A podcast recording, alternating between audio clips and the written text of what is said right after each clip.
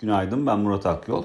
Bugün günün en önemli konu başlığını FED toplantısı oluşturuyor. E, Türkiye saatiyle 21'de sonuçlanacak toplantı.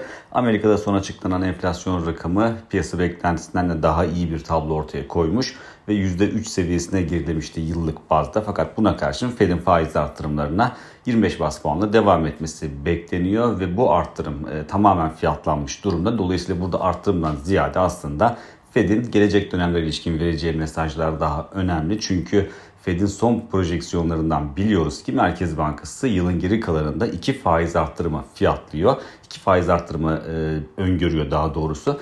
Fakat piyasa beklentisine baktığımızda piyasalar e, bugün yapılacak, yapılması beklenen faiz arttırımının son arttırım olacağını e, fiyatlıyor. Dolayısıyla aradaki bu farklılıktan dolayı Fed'in vereceği mesajlar, sinyaller oldukça önemli.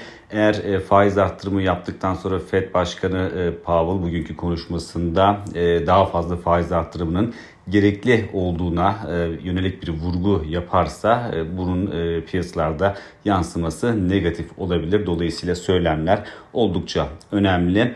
Projeksiyonlarda bir güncelleme görmeyeceğiz bugün. Bir sonraki toplantıda Eylül ayında yapılacak Ağustos ayında Fed'in toplantısı bulunmuyor. İçeriye döndüğümüzde e, dolar TL kurunun sakin bir seyir izlediğini görüyoruz. Dün de e, 27 seviyesinin altında e, günü noktaladı. E, tabii e, bugünün FED toplantısının 21'de sonuçlanacağını, Merkez Bankası'nın enflasyon raporunda yarın açıklayacağını düşünürsek bir kez daha çok anlamlı bir değişim görmeyebiliriz e, dolar TL kurunda. Diğer taraftan e, makroekonomik veri tarafına baktığımızda ise orada da dün e, reel kesim güven endeksi açıklandı ve 104.9 seviyesine gerilediğini gördük endeksin. Bunun yanında hazinede dün Temmuz ayı e, borçlanma programını tamamladı.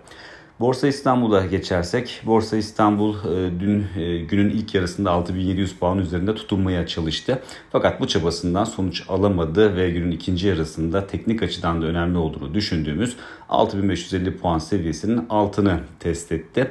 Kapanışı da e, yine teknik açıdan önemli bir nokta olan 6660 puan seviyesinin altında yapıldığını gördük ki bu da zaten en azından kısa vadeli bakıldığında negatif bir sinyal vermiş oldu. Bankacılık endeksi endeksinin %2'nin üzerinde değer kazanması dikkat çekti. Fakat sanayi endeksi bankacılık endeksine ayak uyduramadı ve %1.4'lük e, değer kaybıyla günü tamamladı. E, bugün özellikle 6550 e, puan seviyesinin üzerinde kalınmasının önemli olduğunu düşünüyoruz. Çünkü bu seviyenin altında bir kapanış yapılması durumunda endeks üzerindeki baskının da artması muhtemel olabilir. Bir sonraki podcast'te görüşmek üzere.